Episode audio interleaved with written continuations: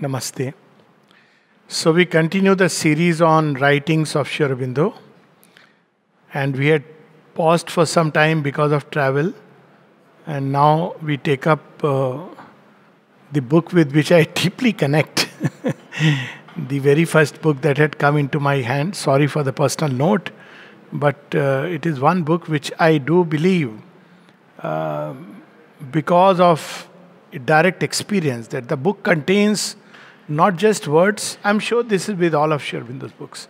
But with this book, it happened that it has the power to transmit the experience which is embodied within it. So that is something very beautiful. I, mm, I feel this is true of all of Mother's uh, and Sri Aurobindo's works. So the other day I was contemplating on this as an aside. Uh, Mother says the age of religions is over. So she was not making a statement. She was not even making a prevision. She was giving a command to the age. And once she speaks, time begins to unfold that which she has spoken. That's why Mother and Sri were so careful in uttering certain things. And has said that uh, if I speak, the forces begin to, uh, because now it's there, manifested in the universe, and it's open and exposed. so, very often, there is a lot which is concealed, which the words become a medium to enter into that. It's not just the spirit that is concealed, but the consciousness from which all this has flown. Like the mighty Ganges, so I often regard Sri works as the mighty rivers or the Ganges streaming down from the Himalayan heights to which he had risen. So, for us, climbing to Mount Everest is difficult, but it's easy to take a dip in the Ganges. So, so these are this is the Ganges, which has a purifying, transforming effect. So, what about the mother? Mother is everything and everywhere. so, uh, of course, that's a way of looking at it. We can look at in so many ways. So, the synthesis of yoga, as we know, was serialized in the Arya from 1914 to 1921. And just as the Life Divine gave a metaphysical background to what Sri Aurobindo had seen, realized, and wanted us to know in terms of what we may call his philosophy. I don't like to use the word system of philosophy because it's not a system but something which is open ended. So it's a philosophy. If we enter into it, it leads us to the doors of the infinite and the eternal. It's not a fixed system. And the synthesis of yoga provides the practical basis.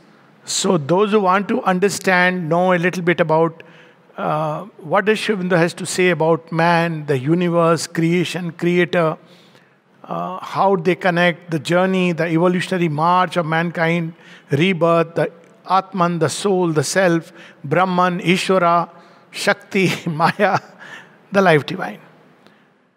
Those who want to experience and realize the synthesis of yoga, but with a little caveat, and the caveat is this that Sri Aurobindo himself said that the synthesis of yoga is not meant to give practices, but it is meant to give the basis behind the practices. So it is a book of practice. There are enough practical things here, but it gives the basis on what ground should we make the you know undertake whatever practice we are going to do. And this is very important. Otherwise when we read um, letters on yoga are full of practices. But if you just read the letters on yoga without this background we are likely to fix it with the human mind into a fixed system. And that's where Sri starts.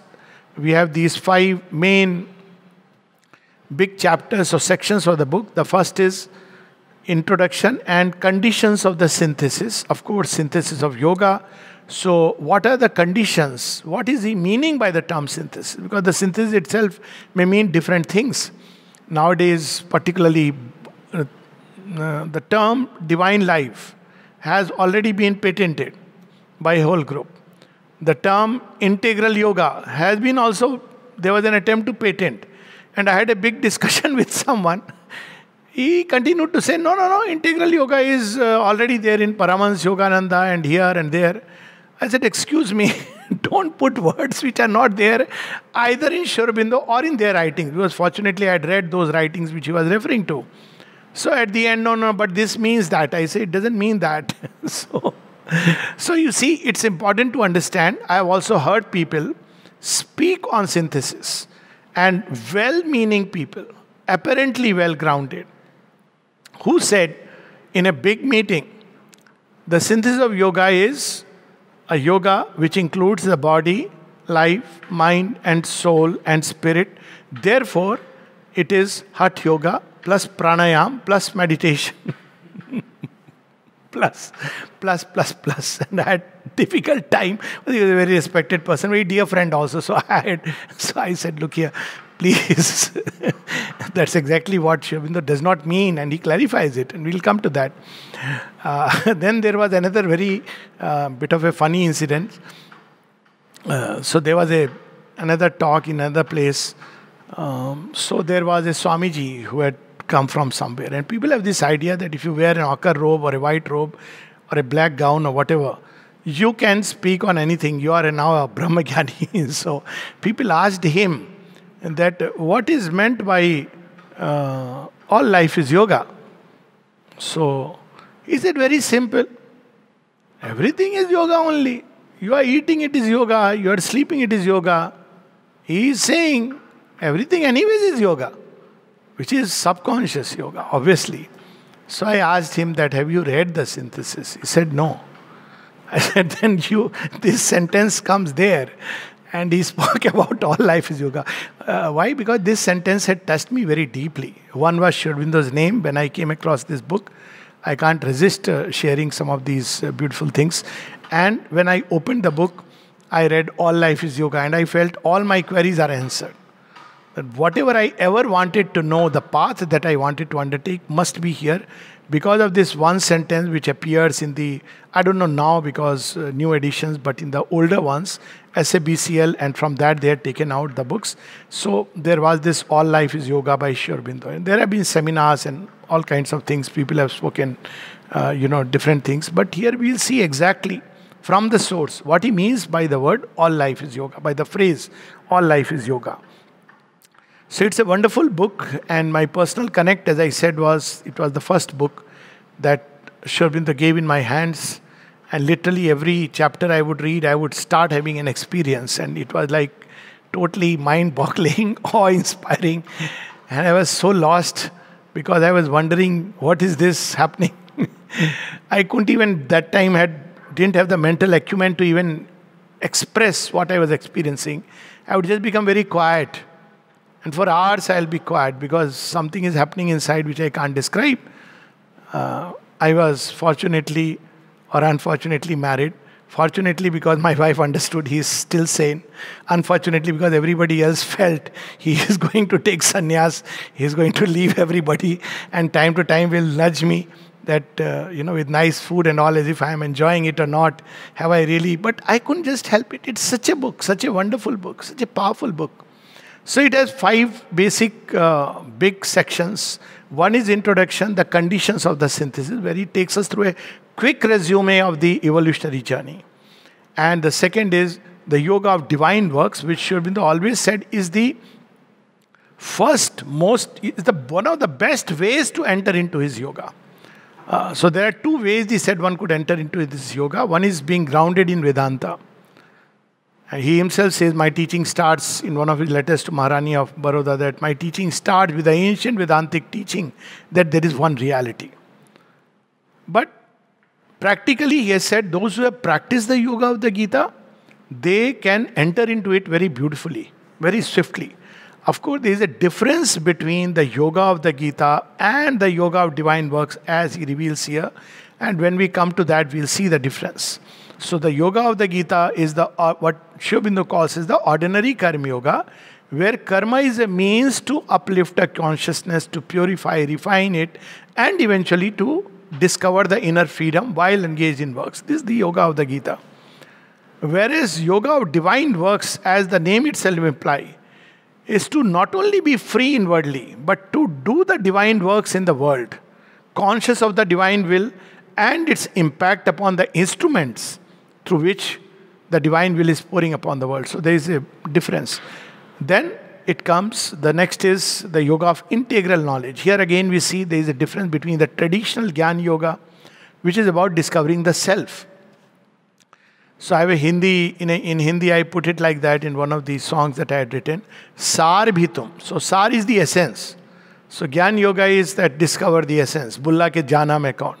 So you discover who you are. Who am I? It's a great discovery. But who am I must be complemented with what is this world? So, sar bhitum, sansar bhitum. So, integral knowledge is not just the knowledge of the self, but self as it manifests through the manifold activities in creation.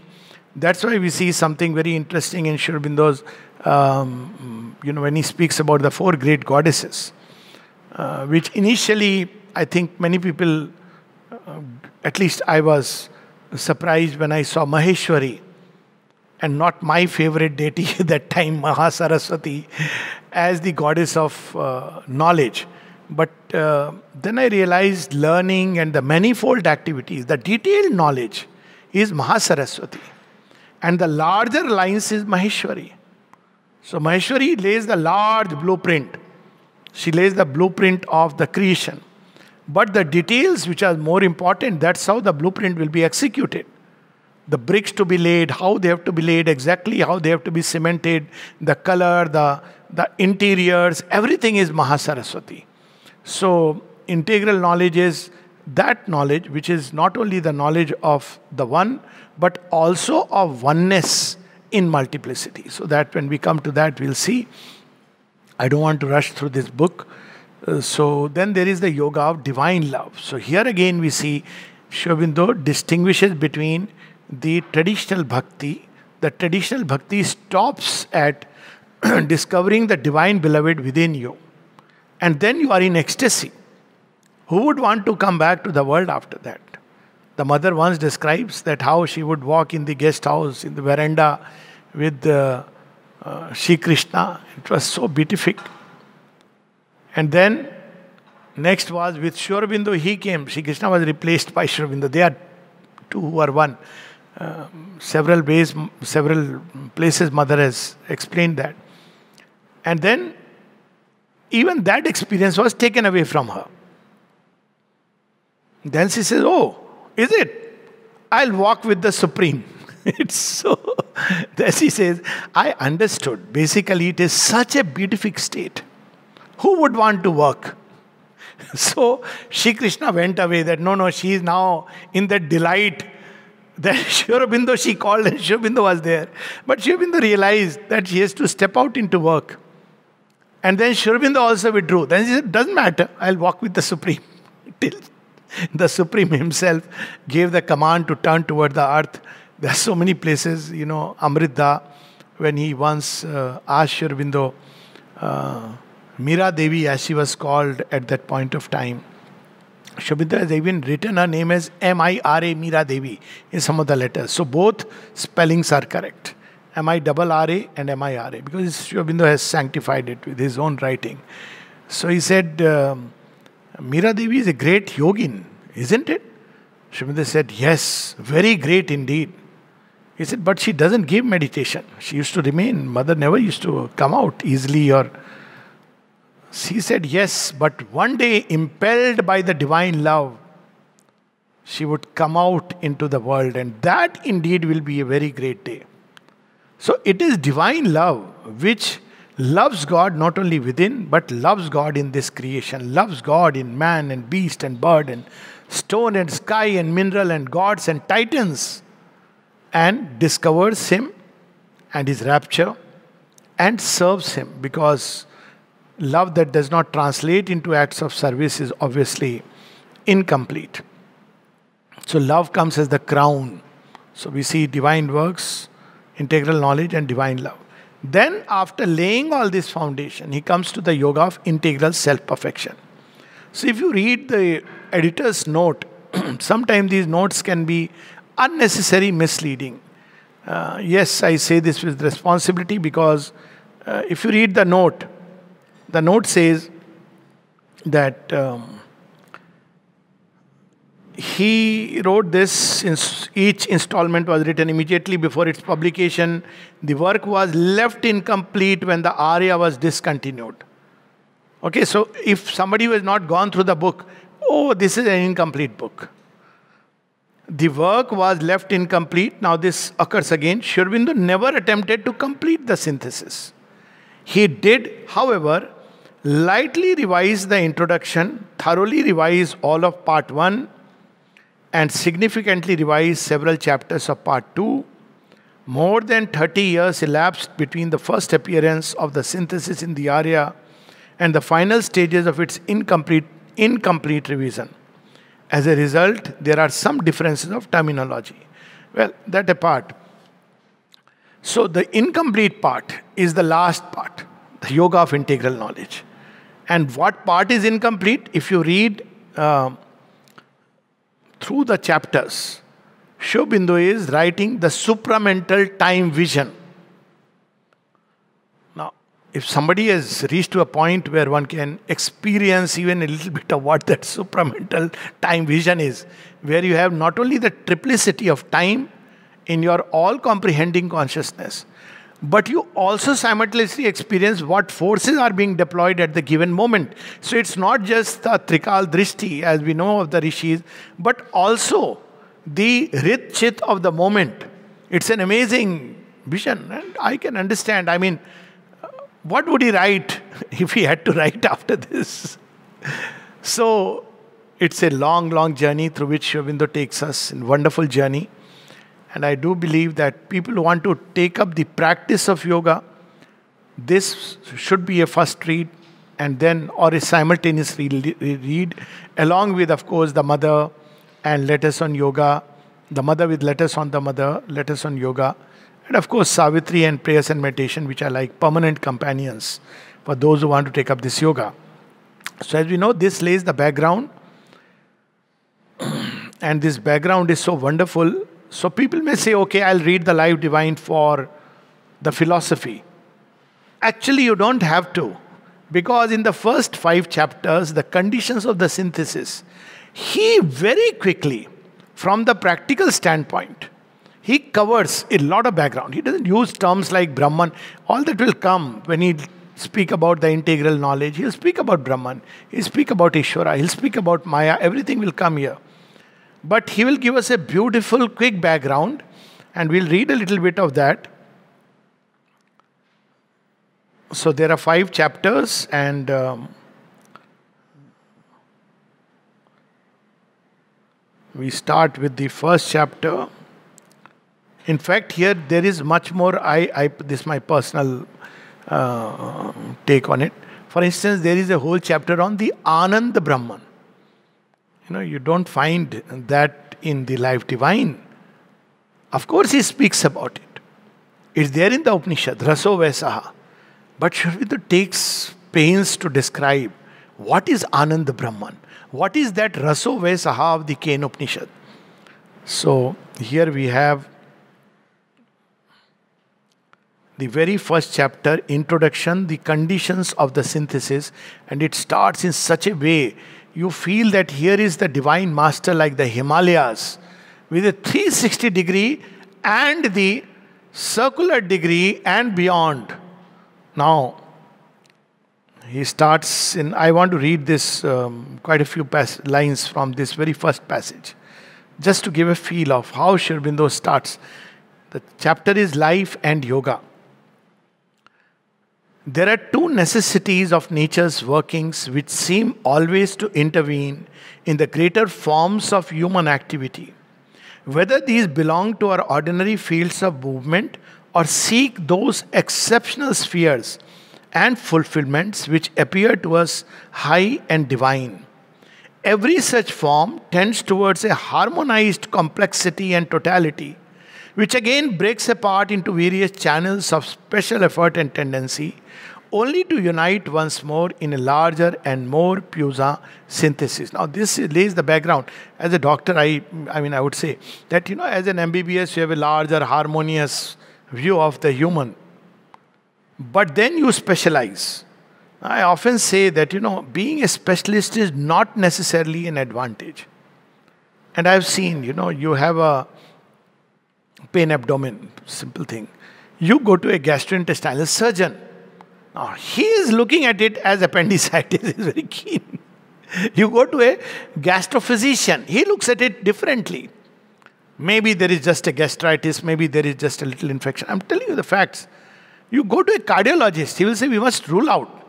Maybe there is a cardiac problem, we must get the enzymes, even though there is the possibility of acid reflux. You go to a psychiatrist, and he'll say it's all in the mind. Okay, so so specialization has its advantages, but also it must keep returning back and keep the larger picture. Now, this he will apply to yoga. So, the specialized systems of yoga, while they seem very good because it's like a shortcut, but the disadvantage is it loses the yoga that is going on in creation, going on in nature, and takes you away from this field. Secondly, development into forms is an imperative rule of effective manifestation. So, form is here not only physical but psychological. So, people say, What should be the practice in this yoga? So, someone may say, Do Nam Jap. So, that's a form. Another person may say, You do meditation. And so much time, this is the process. That's a form. So, he's saying, development into forms is an imperative rule of effective manifestation. Yet, all truth and practice, too strictly formulated, becomes old and loses much, if not all, of its virtue. It must be constantly renovated by fresh streams of the Spirit, revivifying the dead or dying vehicle and changing it if it is to acquire a new life, and this happens to every form. See, when you come to ashram in the beginning, you go to the samadhi. F- forget about living here. First time when you come from far, you know, when you go to samadhi, you are like thirsty for ages. And you feel that every drop, every moment that you spend here is eternal. I remember someone who spoke to Usha Ben, Usha Patel, who was. Um, so, Hasmukh he was sharing with me. I told her, I, he, she asked him, Are you coming to Pondicherry? He says, I don't know, I have just one day in between, uh, I have to fly back, but I have a day. I'm just thinking. He said, Don't think. Even if for half an hour you come. So he came. so he said, What a power, you know, just even for half an hour. Yes, it happens.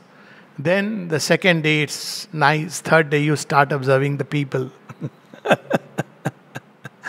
Fourth day, ठीक है घर की भी याद आ रही है Now if you start living here, there is a tendency to get into a mechanical routine. So it must be revivified. It becomes a lifeless ritual or a soulless mechanical routine. I have gone to ashram and I have paid, done my duty. I have paid my debt to God, as the mother says. It must Fresh life must be brought into it. Nature has its own ways of bringing fresh life. Sometimes an experience which shakes you. So you bring fresh life, ma, ma, ma. Suddenly, now it comes from the heart, not just from the. So, but anything which is too strictly formulated, including Nam Jap, which is so powerful, but the mother spoke about it. I'm not saying something my own. She says, but we don't use it in an exclusive way as it is done generally because then there is an ascetic tendency to withdraw from life. So it is to be done. It's the one method which mother spoke of. But even that, when it is too strictly formulated, I have seen people just move the lips and continuing now, whatever. There is nothing wrong with those who want to follow that. But Aurobindo is reminding us any practice, meditation. There are people to whom Aurobindo has advised meditation. There is somebody who was here whom uh, the mother had told him to meditate can you imagine from what time? At 1.30 in the night. For three, three and a half hours. Himself told me, Debuda was here. Homeopathy he knew. Pranab Das brother. he used to get up and he used to meditate. And uh, my God, that meditation must have brought so much strength into him that when he was trying to go away from nursing home, I'm trying to explain to him, please come back. I thought he will listen. He used to little bit have that rapport with him. But you can't hold him that kind of meditation. But he had his own life, which, if you look at his life, you'll find it very difficult to understand. So, another, but another person, also whom I know, he used to teach hockey, and the mother told him, and he showed me in writing, you don't need to meditate. For you, work is enough. So, you see, when we try to strictly formulate a technique which all must do, we lose the natural inner impulsion which should move us. So here he is reminding us at the very beginning. So there are people who conduct courses, standard courses. We must be very careful because there are no standard courses for everyone for all the time in even spiritual life. It's a free exploration where your energy is concentrated. That's why Sri Aurobindo brings the essence. For instance, aspiration. He doesn't say how you should aspire, focus here, and then you know you imagine a flame. He doesn't say all that. You may do that, you may not do that. So here he is saying to be perpetually one of those Mahavakyas which will come again and again. To be perpetually reborn is the condition of a material immortality. He has given us the secret of physical transformation of the deathless body because the body is constantly changing. But very soon you will see that the body again goes back into habitual pattern. It changes, even our consciousness changes, then goes into habit. Changes, goes into habit. And again we flow backward. But to be perpetually reborn, to constantly renew oneself, it requires tremendous courage to start with. Sincerity, courage, clinging to nothing except the one thing. And then he says, one of those. Uh, the world today, this is one of again my favorite. The world today presents the aspect of a huge cauldron of Medea in which all things are being cast, shredded into pieces, experimented on, combined and recombined, either to perish and provide the scattered material of new forms or to emerge rejuvenated and changed for a fresh term of existence. So we know who was Medea was the famous Greek magician, and uh, she would make a broth through the magic spell. She would put all kinds of things. And who was the person who Perseus? He was. She could uh, charm by her gaze and fix the person. That kind of power she had gathered, and this was one of the tasks given to Perseus. So we have this story of Medea was one of those uh, uh, Jadugarni, magician. And then he says Indian yoga, in its essence, a special action or formulation of certain great powers of nature, itself specialized, divided, and variously formulated, is potentially one of these dynamic elements of the future life of humanity. Mark the words one of, not the only one. It is one of the dynamic elements. And then he re- reminds so beautiful the child of immemorial ages, preserved by its vitality and truth into our modern times, it is now emerging from the secret schools and ascetic retreats in which it had taken refuge and is seeking its place in the future sum of living human powers and utilities. Emerging, 1914 Sri Aurobindo is writing. In 1960, yoga became a household term, and today it has become a term internationally accepted. 1914.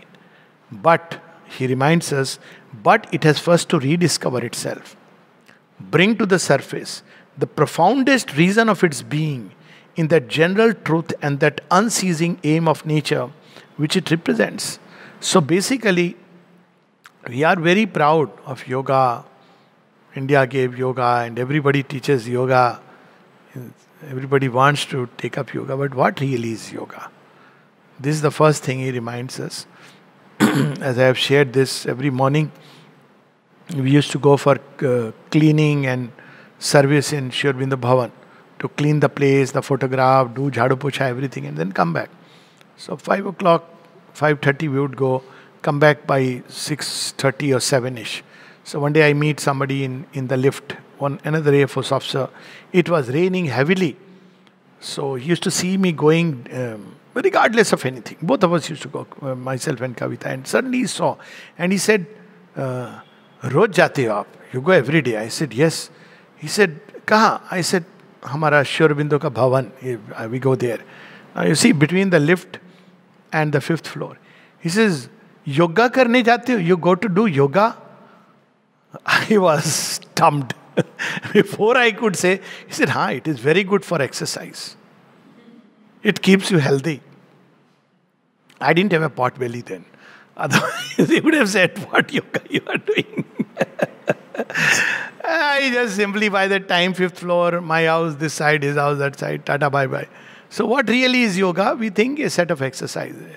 So Sri Aurobindo in the very next passage reminds us, in the right view, both of life and of yoga, because that's the chapter, all life is either consciously or subconsciously a yoga. Why subconsciously in a yoga? Yoga is union with our own highest self. What this union is meant to provide? Fullness. That's why Aurobindo speaks of integral self perfection. Perfection is fullness, purnata. We are incomplete. But still, even in this incompleteness, even imperfectly, even ignorantly, we are striving for completeness. Completeness of joy, which is untarnished. Complete truth. There is no error love which is perfect, perfect, perfect. Mr. or Miss so and so, who is God Himself or herself. We are still seeking perfection. So here he reminds us that in life it is subconscious yoga and conscious yoga is when we turn these ignorant ways, even desire is impelling us towards that, into a conscious yoga for which there are, of course, very different conscious means but before we go to those, he says, For we, we mean by this term a methodized effort towards self perfection. So, at one place, Mother says that different avatars brought uh, different angles to the divine. So, Krishna brought freedom and delight. Uh, Lord Rama got an illumined mind to master the animal and the slay the demon inside us. And uh, Buddha, he brought in this world compassion and liberation from the desire and ego self. Christ, she says, he brought compassion. So then he says, Vedic rishis, he got, they got immortality. They were striving for immortality. What did Sri Aurobindo bring? And then she says, perfection, totality. But then she says something very interesting, but that's a different part. She says, but whether you do this or that or any of these angles, ultimately the first need of human beings is security. What a divine mother! And she says at every level, you are pursuing yoga. What is the security? That you will arrive. What is the security? When you fall, you will be protected. So there are time to time, for instance, Sri Krishna says, Yog Shem Vahamyaham. I'll, I am the security. So she takes us that security is that divine love. But then this is the first necessity because otherwise, if we do it only by our own uh, method, this is the first necessity. And then the rest follows. So he says, methodized effort towards self perfection by the expression of the secret potentialities latent in the being and highest condition of victory in that effort.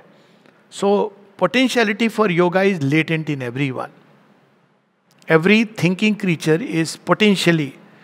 Mother at one place says, even I bow down to cats and dogs and I see them engaged in yoga. That's Divine Mother. So latent in everyone because this strive for prog- progress itself is a kind of uh, you know in ignorance effort towards yoga. Only we do not know that only this way it can be fulfilled. A union of the human individual with the universal and transcendent existence we see partially expressed in man and in the cosmos. And one of the examples from the Indian uh, you know scriptures is the Vishwarup of the Gita where we see the individual fulfilled. Shri Krishna as the avatar who stands in the forefront. Then we see the cosmic form, Vishwarup. And then we see that on all sides it's escaping into some ineffable, luminous reality that has no end and no beginning. So we see the transcendent, we see the universal, and we see the individual uh, so beautifully revealed in the persona of Shri Krishna. So every yogi has to eventually arrive at this fullness. Why? Because individual liberation is not the only goal. The cosmic, there is a march of mankind. Even the collective fulfillment is part of our work. And this cannot be done unless we have discovered the freedom of the transcendent. So all the three must come together. but all life, when we look behind its appearances, is a vast yoga of nature who attempts in the conscious and the subconscious to realize a perfection in an ever increasing expression of her yet unrealized potentialities and to unite herself with her own divine reality. So, this we have already seen, spoken about. It's all about evolution, is a manifestation of the divine within, but in terms of matter. So, it is inclusive, unlike the perfection that exists in the divine. In the divine, it exists sans creation. But here, the creation has to become perfect as the creator. So, there is a difference. This is a challenging work. so, to not only discover that perfection inside, but to express it in life and matter. And then he reminds us yoga, as Swami Vivekananda has said, may be regarded as a means of compressing one's evolution into a single life or a few years or even a few months of bodily existence. So, well, this is uh, yoga, it's a evolution fast forward how much fast forward can it go? The mother affirmed that what has been said, Sri Ramakrishna has said this, other yogis also, that in three days you can realize union with the divine. And then she goes on to say, and I am not speaking of just sitting in a concentrated way. She says, in, even while you are leading the ordinary life, you don't have to uh, come out and you can realize it. And Sri Aurobindo, now we understand why three days Sri Aurobindo had arrived at Nirvana. Of course, he says in three days, actually in one. That's how he puts it. in three days, actually in one, I had realized. All that he was told was, see thoughts coming from outside. And even Yogi Bhaskar Lele didn't expect this is going to happen. So he says, I saw them coming and I kept pushing them, kept pushing them, and my mind was free of vast universal intelligence. So in three days, so it can compress. This is not about yoga of transformation. He's speaking of yoga, union as fundamental union with the divine. Right now, he's speaking of that. So this union with the divine can be realized, discovery of the psychic being. Of course, people say she has spoken about 30 years. That's a context. Yes, if you don't want to ordinarily little bit practice, little bit, it takes 30 years. She has even said it won't do if five minutes of the day you while going you casually think about transformation and rest of the day so different thing. But basically yoga is conscious evolution and evolution fast forward. And then he describes, you know, so basically, why he has built this background is that nature is evolving possibilities which are latent inside. How does nature evolve? You have to catch hold of that process. Same thing has to be applied yogically. So if you look at it, nature evolves through concentration. How does it concentrate? It, its typical method is crisis, even chaos. You know, when chaos happens, it's so interesting you suddenly feel the, all that you held in has gone. That's what chaos. Individual level chaos is that. all the things you held on to the virus and the vaccine and the doctors together. Everything is gone. So there is chaos. Even the conceptions of God that you held are gone. Now, this is the time to be concentrated on the divine. That's how she says, when there is confusion all around, just hold on to the divine and let the divine hold you. So, what happens? It comes. So, nature uses this process. Ordinarily, you bring out your best. there are two kinds of responses people give in a crisis. Either they are finished or they evolve. Now, nature doesn't mind, majority will be probably, you know, wiped away. But nature doesn't mind. The few who take the leap are nature's big recompense.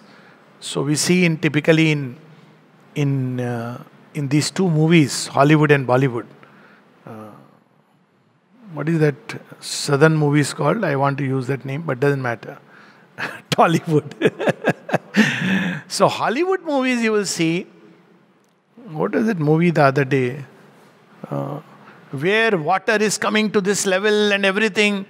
Uh, now you see, they will suddenly the hero will bring out the best inside him in that crisis. The uncharted. And he will go deep, stay, you know, without air. Suddenly he has practiced all the pranayam. But in moment of crisis, you know, and he says he can do it. Now, what is crisis doing? Bring out your best, evolving your capacities in a little way. If the same thing kept happening, he'll become an Aquaman. But that's a different story altogether.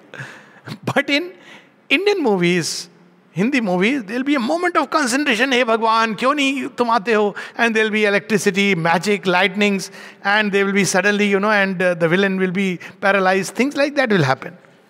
There are two approaches. But in both, the common factor is intense concentration. So, nature, what does it do? It uses these means. So, here he speaks about yogic methods have something of the same relation to the customary psychological workings of man as as the scientific handling. So again he says yoga, people say it's not scientific. He says very scientific. So what do you do in science? You learn to handle the forces of physical nature. That's how you have electricity.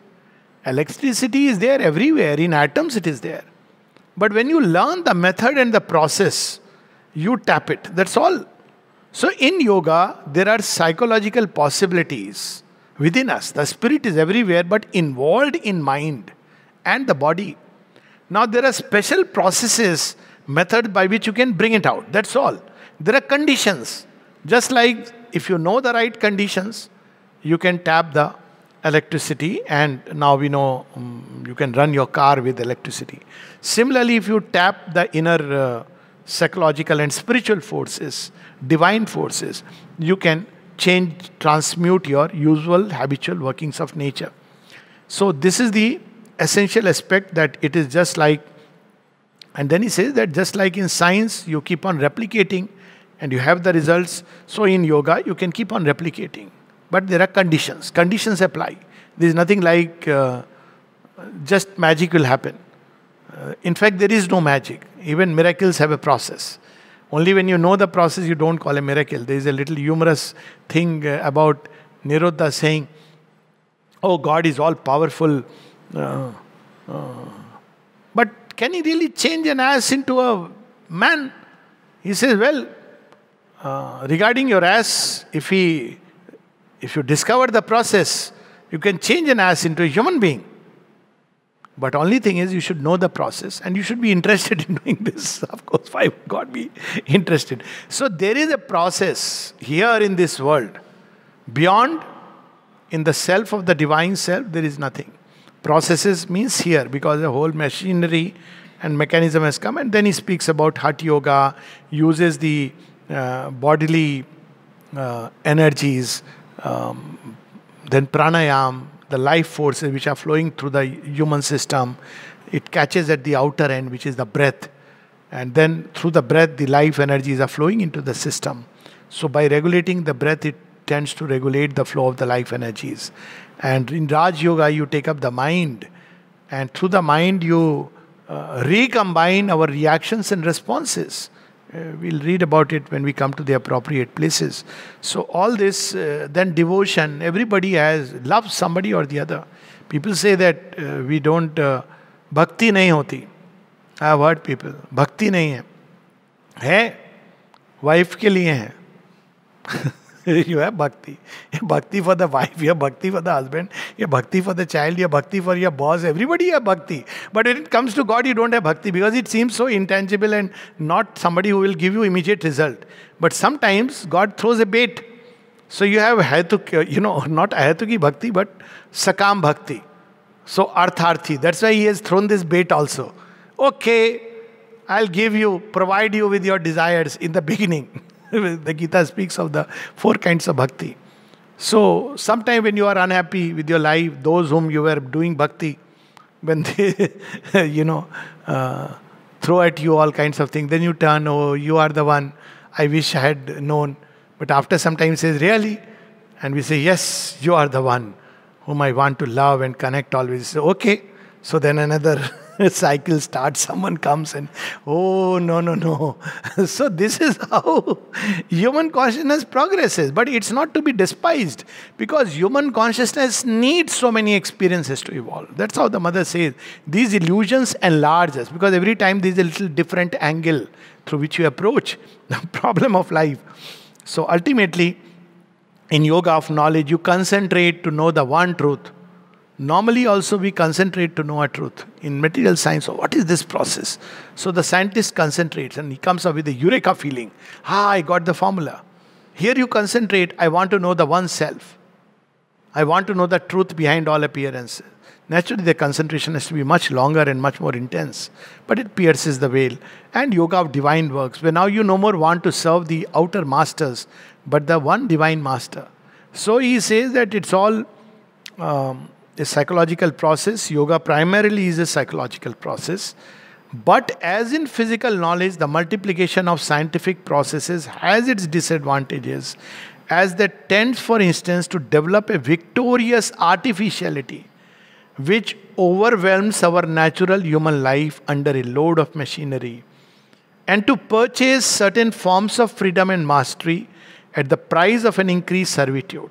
Air condition AI robbing us of our even natural mental faculties to calculate, and of course of DI, divine intelligence. So it, it is at a servitude.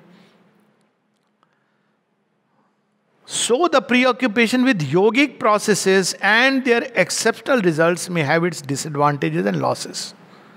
So you have to do bhakti this way, Navadha bhakti. Every day you must do kirtan. This way only you should meditate. This is disadvantage. Why? Because you lose the living contact. Who is bhakta? Who takes joy in the Lord? Why should he have a process to enjoying he whom he loves? Whichever way, whatever way, why do you want to tie it? Or in knowledge, a seeker after knowledge. He may be taking a walk and his mind may be concentrated on the divine behind all appearances. That's how Sri Aurobindo had that great uh, realization. So he says, when you do these exclusive practices, the yogin tends to draw away from the common existence and lose his hold upon it. He tends to purchase wealth of spirit by an impoverishment of his human activities, the inner freedom by an outer death. This is what happens. Exclusive bhakti. So you do a service in a temple and you do that every day. Then you want to increase the hours of that kind of service. So then what happens after some time? During that time, you are in contact with God. So, I am personally, this might take when people say six hours in the ashram context, six hours works is necessary. I say, what is this six hours work? Everything is work. Every relationship, every person you are meeting, you're eating, everything is divine service. If you don't keep that in in the consciousness, then very nice. Six hours I have done my work. Now I'm going to enjoy my life. But that's not, even in enjoyment, that's how the Gita puts it. Yukta har viharasya. He's not saying that works means trained. Even when you are eating, you are going out, you are meeting people, still it can be divine service. So when we have that fixed methods, they tend to, uh, you know, make us withdraw from life. But then you want only those methods. Therefore, we see in India that a sharp incompatibility has been created between life in the world and spiritual growth and perfection. Even now, people think material life and spiritual life. So they often ask that, you know, in ashram, you have renounced the world and leading a spiritual life. I said, Who said we are leading a wonderful material life? What do you mean? I said, See, I have got a house which is as big as a, you know, my house can accommodate 2,000 persons. And every day in my house, in the house which I inhabit. 2,000 people have food three times a day. Yeah, Olympic sized swimming pool. What, what are you saying? I say, yes. Of course, I sleep in one room in on one bed, that anyways, I will do that. I said, this is mother's house. and everything is there. So, but you're not absorbed and engrossed into it. So, this idea, even in that, you discover the divine. Through that, you discover the divine. And there's something very beautiful. At least personally, it, it, I can share it. Like, there was a time when I would connect best when I would write, speak. First, it was writing, then speaking. I would just try to confine myself to these activities. Oh, this is so wonderful. And this is acha. Escapist. and she put me in the middle of everything. I said, I have no choice but to discover her in everything and everyone. Because otherwise, I can't. Life becomes divided. I start seeking this. Because I know that here I am not so well connected. She said the solution is to get well connected here and not to escape from this into that. So, this and that, as Rishi Yagnvald says, the mother says, the age in which we are living is that. So strongly has the idea prevailed, so much has it been emphasized by prevalent philosophies and religions that to escape from life is now commonly considered as not only the unnecessary condition but the general object of nature. And now comes the master word. To avoid the life which is given him for the realization of that possibility can never be either the indispensable condition or the whole and ultimate object of his supreme endeavor. That's why Aurobindo said ashram is not a place to withdraw from life. It is a shram, it is a labor of another kind. of his most powerful means of self fulfillment. It can only be a temporary necessity under certain conditions or a specialized extreme effort imposed on the individual so as to prepare a greater general possibility for the race. It can be a temporary necessity in certain conditions. The true and full object, now he brings the object of yoga. The true and full object and utility of yoga can only be accomplished when the conscious yoga in man becomes like the subconscious yoga in nature, outwardly conterminous with life itself. What a word he has used, you know. Check out a perfectionist. You know, sometimes you feel so wonderful, just what a word he uses, conterminous. Just see the meaning in the dictionary. I say, kahan se gaya? coexist, we have heard. No, it cannot be coexist. It's like two things which are parallelly together. It is conterminous. It's almost interlaced into each other. Conterminous with life itself, and we can once more, looking out both on the path and the achievement, say in a more perfect and luminous sense, all life is yoga. So, um, of course, I won't be taking one chapter every day because then it's uh, long. But this one, because it gives the background. Then we will, of course, rush through more, maybe two, three, two chapters, three chapters sometime, depending on. This is the background of the synthesis of yoga, where he tells us what yoga is, what is yoga. He gives a general term, and actually, when you look at it, like, how can you give a method or technique to this? How can you say when in real life you are dealing? Then you have to write a Mahabharata or Mahabharata, as Aurobindo says. In every life situation, you can deal with it ordinarily or you can deal with it yogically. It literally means everything. How not only how to wake up, how to eat, how to sleep, how to meet people, how to speak, how to listen, how to, you know, when you feel irritated, what should be your attitude, what should be your inner state. It's a constant process. So all life is yoga. Namaste.